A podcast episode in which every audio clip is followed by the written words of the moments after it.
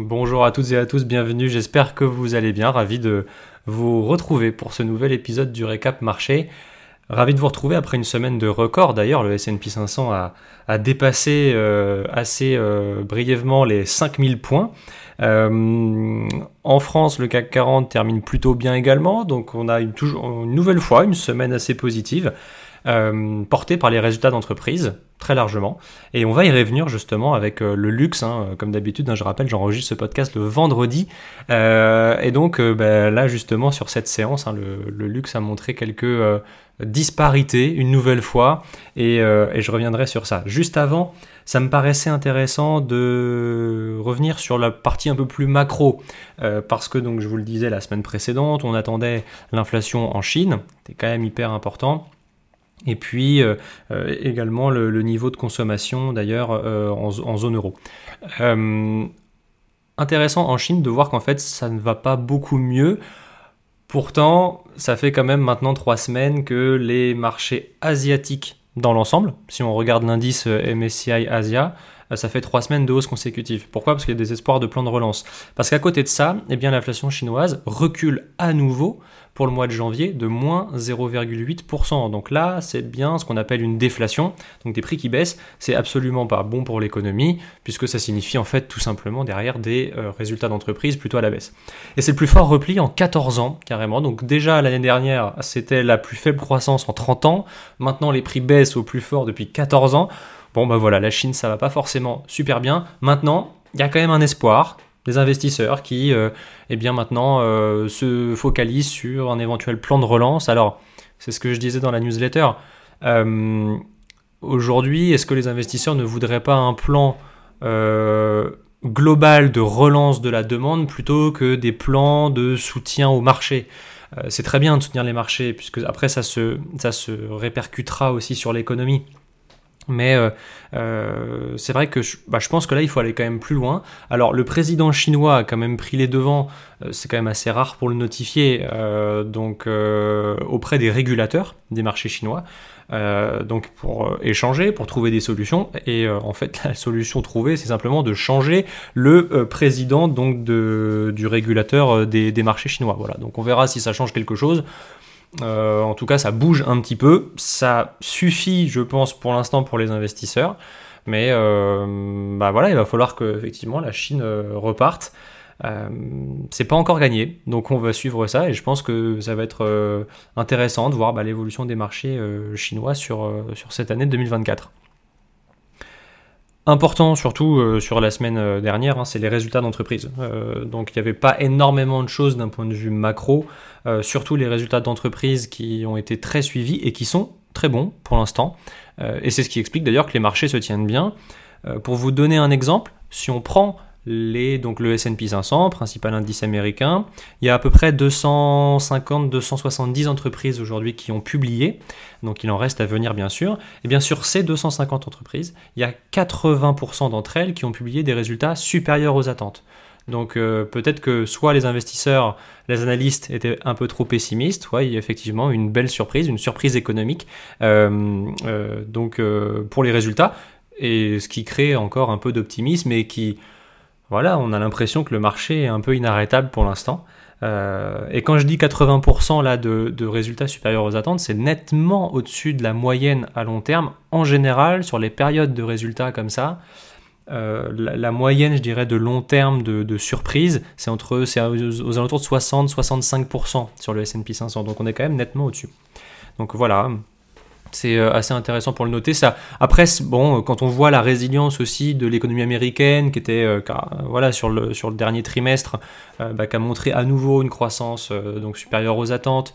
C'était vraiment une surprise en fait. Et, et, beaucoup d'analyses, beaucoup de gérants sont très surpris de, de cette bonne résistance de l'économie américaine.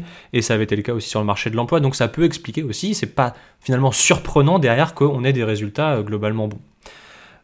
Et donc je me... Alors, c'est bon dans certains secteurs, et euh, donc ça peut être dans le cas des semi-conducteurs où c'est très bon, on l'a vu avec ASML, on l'a vu avec euh, ARM aussi, euh, donc qui a explosé la semaine dernière. Alors ARM a explosé, c'est justifié, bien sûr. maintenant, il faut quand même préciser qu'il y a peu, enfin le, capital, je dirais, de l'entreprise cotée en bourse est assez faible, je crois. De mémoire, c'est moins de 10%. Donc en fait, quand vous avez une masse d'acheteurs d'un coup euh, qui veulent s'arracher les actions, du fait qu'il n'y ait pas énormément d'actions en circulation, eh bien mécaniquement ça crée en fait de la volatilité. Donc c'est pas surprenant non plus d'avoir ce plus 50%. Alors évidemment c'est excellent. Hein. Euh, je, faudra peut-être pas être surpris non plus de voir à un moment si euh, euh, ça va un peu moins bien, de voir un moins 20, ça voudra pas forcément dire que la boîte ne vaut plus rien. Mais voilà, c'était quand même une, précision. Et on a eu surtout des disparités euh, au sein du secteur du luxe. Et là c'est assez intéressant, on avait, donc on avait eu les résultats de LVMH il y a deux semaines, excellent. Peu de temps encore avant, on a vu Burberry, c'était pas bon. on a vu Richemont, c'était bon. Là, on a eu Hermès, c'est absolument excellent. C'est des résultats absolument incroyables. L'action est à plus de 2200 euros. Enfin bon, c'est. Euh, et c'est marrant parce qu'en fait, ça fait des années qu'on dit que c'est cher, Hermès.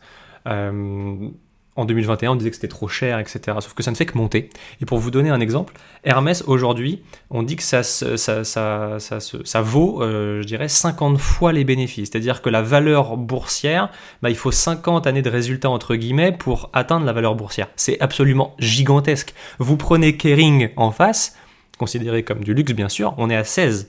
Donc c'est bon après ça s'explique bien sûr mais simplement pour dire que quand on dit qu'une action est chère bah oui, euh, effectivement, elle est, chère. Il faut, payer 50 fois les, résultats pour s'offrir l'action, entre guillemets. Euh, euh, oui, mais ça se justifie. C'est surtout ça. Donc après, faut, faut, voir le, sens qu'on donne à ces chiffres-là. Mais donc des résultats absolument incroyables. Et dans le même temps, eh bien, on a L'Oréal. Alors après, est-ce qu'on peut considérer L'Oréal comme une valeur de luxe à proprement parler? Je ne sais pas, en tout cas pas face à Hermès, euh, qui est quand même euh, un cran au-dessus, euh, parce que L'Oréal a des marques aussi un peu plus de, grand public, de grande consommation, bien que L'Oréal, de mémoire, c'est 13 marques, il y a 13 marques hein, chez L'Oréal qu'on dit milliardaires, hein. c'est-à-dire des, des, 13 marques qui réalisent au moins un milliard d'euros de chiffre d'affaires chacune. Voilà, donc bon, ça reste un immense groupe bien sûr, mais euh, simplement pour dire que bah, la réaction de L'Oréal pour les investisseurs, c'est plutôt un moins 7, euh, moins 6, euh, donc complètement à l'inverse de Hermès qui a explosé. à cause de ventes justement eh bien, décevantes en Chine, ce qui n'était pas le cas pour Hermès. Donc en fait, on voit bien là que la désirabilité des marques bah, va prendre le dessus dans le secteur du luxe, je pense, et que les investisseurs bah, seront d'autant plus sélectifs en fait sur les valeurs qu'ils choisiront euh, en allant vers bah, justement le plus premium euh, pour euh, ne pas s'exposer justement à la normalisation de la consommation. Et d'autant plus avec le ralentissement économique qu'on connaît en Chine. Voilà. Du fait qu'il n'y ait pas beaucoup de données macro, je voulais quand même revenir sur un élément assez intéressant. C'est un graphique d'Alexandre Baradez qu'il a publié sur X, donc la semaine dernière, euh, et je le trouvais hyper intéressant. Je l'avais vu sur, sur Bloomberg aussi un article. Euh, c'est sur la sur l'ambiance du marché et sur la l'évolution du donc du S&P 500. On va prendre ça en référence du S&P 500 et euh, le niveau de surprise économique. Et, c'est absolument passionnant parce que ça permet de voir finalement, eh bien, euh, ce qu'ont dans la tête les investisseurs et comment ils anticipent les nouvelles qui leur tombent dessus, entre guillemets. Et si on prend, euh, euh, enfin pour vous donner un peu le sentiment global du marché aujourd'hui, euh, parce qu'il a quand même pas mal changé. On prend septembre-octobre, les, indices se comportaient pas super bien, c'était plutôt à la baisse d'ailleurs, jusqu'à fin octobre d'ailleurs, en 2023, hein, qu'on avait fait les, points bas de l'année 2023. eh bien en fait ça baissait, les indices baissaient en même temps que les euh, euh, surprises économiques commençaient à se dégrader. Les surprises économiques, c'est quoi? C'est en fait, on va mesurer euh, eh bien, le nombre de données qui vont être publiées, par exemple, supérieures aux attentes. Donc ça, c'est une surprise économique bah, plutôt bonne. et puis ça peut être le cas inverse. En fait, on compile les deux et ça va nous donner un indice de surprise économique. Voilà. C'est assez intéressant. Euh, et en fait, on a eu une certaine logique où à un moment, en septembre-octobre, bah, les données plutôt macro, d'activité, etc., qui montraient un ralentissement, eh bien, c'était logique en face que le marché baisse un petit peu. Euh, et puis ensuite, on a eu ce phénomène de euh, bad news is good news. Donc c'était un peu, bah, voilà, des mauvaises nouvelles un peu macro sur l'emploi, sur la croissance, sur l'inflation, par exemple. Eh bien, n'était pas mal perçu par le marché, puisque justement on avait euh, des investisseurs qui anticipaient que les banques centrales se montrent justement plus euh, souples, plus accommodantes sur les taux d'intérêt. Euh, et ça, on l'a eu pendant quelques temps là sur la fin d'année dernière. On l'a eu et surtout sur 2022, hein, à un moment, on avait beaucoup ça aussi, où c'était c'était très contre-intuitif finalement parce qu'on avait beaucoup de, mauvaises nouvelles macro, puis on voyait le marché repartir. Euh, et ça, en fait, bah, c'est. Euh, euh, ce, qui est, enfin, ce, qui est, assez intéressant, c'est que on, a. Aujourd'hui, on a, on a changé de, de prisme un petit peu, je dirais. on n'est plus dans ce, bah, les, mauvaises enfin, les mauvaises nouvelles en deviennent des bonnes parce qu'on anticipe que les banques centrales seront plus souples. Aujourd'hui, j'ai l'impression que le marché et c'est ce que disait Alexandre Baradez, donc un chef économiste donc chez un broker qui s'appelle IG. Donc je, suis de très près parce que j'adore ce qu'il fait, je partage beaucoup de ses analyses. Euh, Aujourd'hui, il dit le marché prend ce qu'il arrange et il a tout à fait raison. Et c'est ce que je vous disais il y a quelques semaines d'ailleurs sur, euh, bah, vous savez, les, les, investisseurs anticipaient que les taux euh, donc des banques centrales allaient baisser au mois de mars. Finalement, les anticipations n'ont pas été, euh, euh, donc ne sont pas réalisées, je dirais. Les banques centrales ont mis les choses au clair en disant, bah non, les taux ils vont pas baisser en mars, on a encore le temps, donc on les baissera que cet été. Ok, et en fait, ce, discours-là, c'est qu'on a eu une remontée des marchés qui intégrait toute cette anticipation, tout cet optimisme sur les taux. En fait, en une phrase, les banques centrales ont dit que ça allait pas être le cas et les, et les marchés n'ont pas réagi en fait. Donc c'est en ça que je trouve qu'il a, il a raison et je partage l'analyse. Le marché prend ce qu'il arrange. Et on, a, et, on, le, on le voit en ce moment où, euh, euh, bah, même sur là, la semaine dernière, euh, les, les, les, les, gouverneurs des, des, banques centrales ont à plusieurs reprises eh bien, insisté sur le fait que la croissance des salaires était trop importante, qu'il n'y avait absolument pas lieu de se précipiter tant que l'emploi restait stable, que en clair, là, il nous faut des signes beaucoup plus clairs que l'inflation va continuer de baisser et le marché, ben, en fait, ça lui passe complètement au-dessus. Et je dirais, pour l'instant, à juste titre, pendant que les résultats d'entreprise sont bons. Donc en fait, les, maintenant, les bonnes nouvelles macro bah, deviennent des bonnes nouvelles. Donc bah, finalement, euh, voilà, les, marchés progressent. Mais sans se dire que du coup, sans se dire que les banques centrales vont devoir rester plus restrictives. Et donc, j'espère que c'était clair. La, la, la, question qui se pose, et, et c'est en fait si les, à un moment, on revient un peu dans une situation arrière, si les données économiques se dégrade, euh, est-ce que le marché du coup commencera, enfin, euh, sera en mesure de à nouveau se dire que des mauvaises données économiques vont inciter les banques centrales à baisser les taux? Est-ce qu'on peut revenir dans ce bad news is good news? Ça c'est une vraie question euh, parce que cette phase là de bad news is good news, elle a déjà été anticipée et c'est aussi la raison pour laquelle le marché avait très largement progressé en fin d'année 2023 et l'élément déclencheur justement qui a fait basculer les investisseurs entre euh, les mauvaises nouvelles euh, en deviennent des bonnes et en fait on va prendre ce qui nous arrange, c'est pour moi le discours de Jérôme Powell en fin d'année dernière qui avait dit qu'on pouvait ouvrir le débat sur les taux d'intérêt. Et ça, ça a changé un petit peu l'ambiance sur le marché. Et aujourd'hui, on est revenu à quelque chose de plus pragmatique, je dirais, en disant, bah voilà, les données, elles sont ce qu'elles sont. Si elles sont bonnes, le marché monte. Si elles sont pas bonnes, en clair, le marché euh, pourrait se montrer un petit peu chahuté.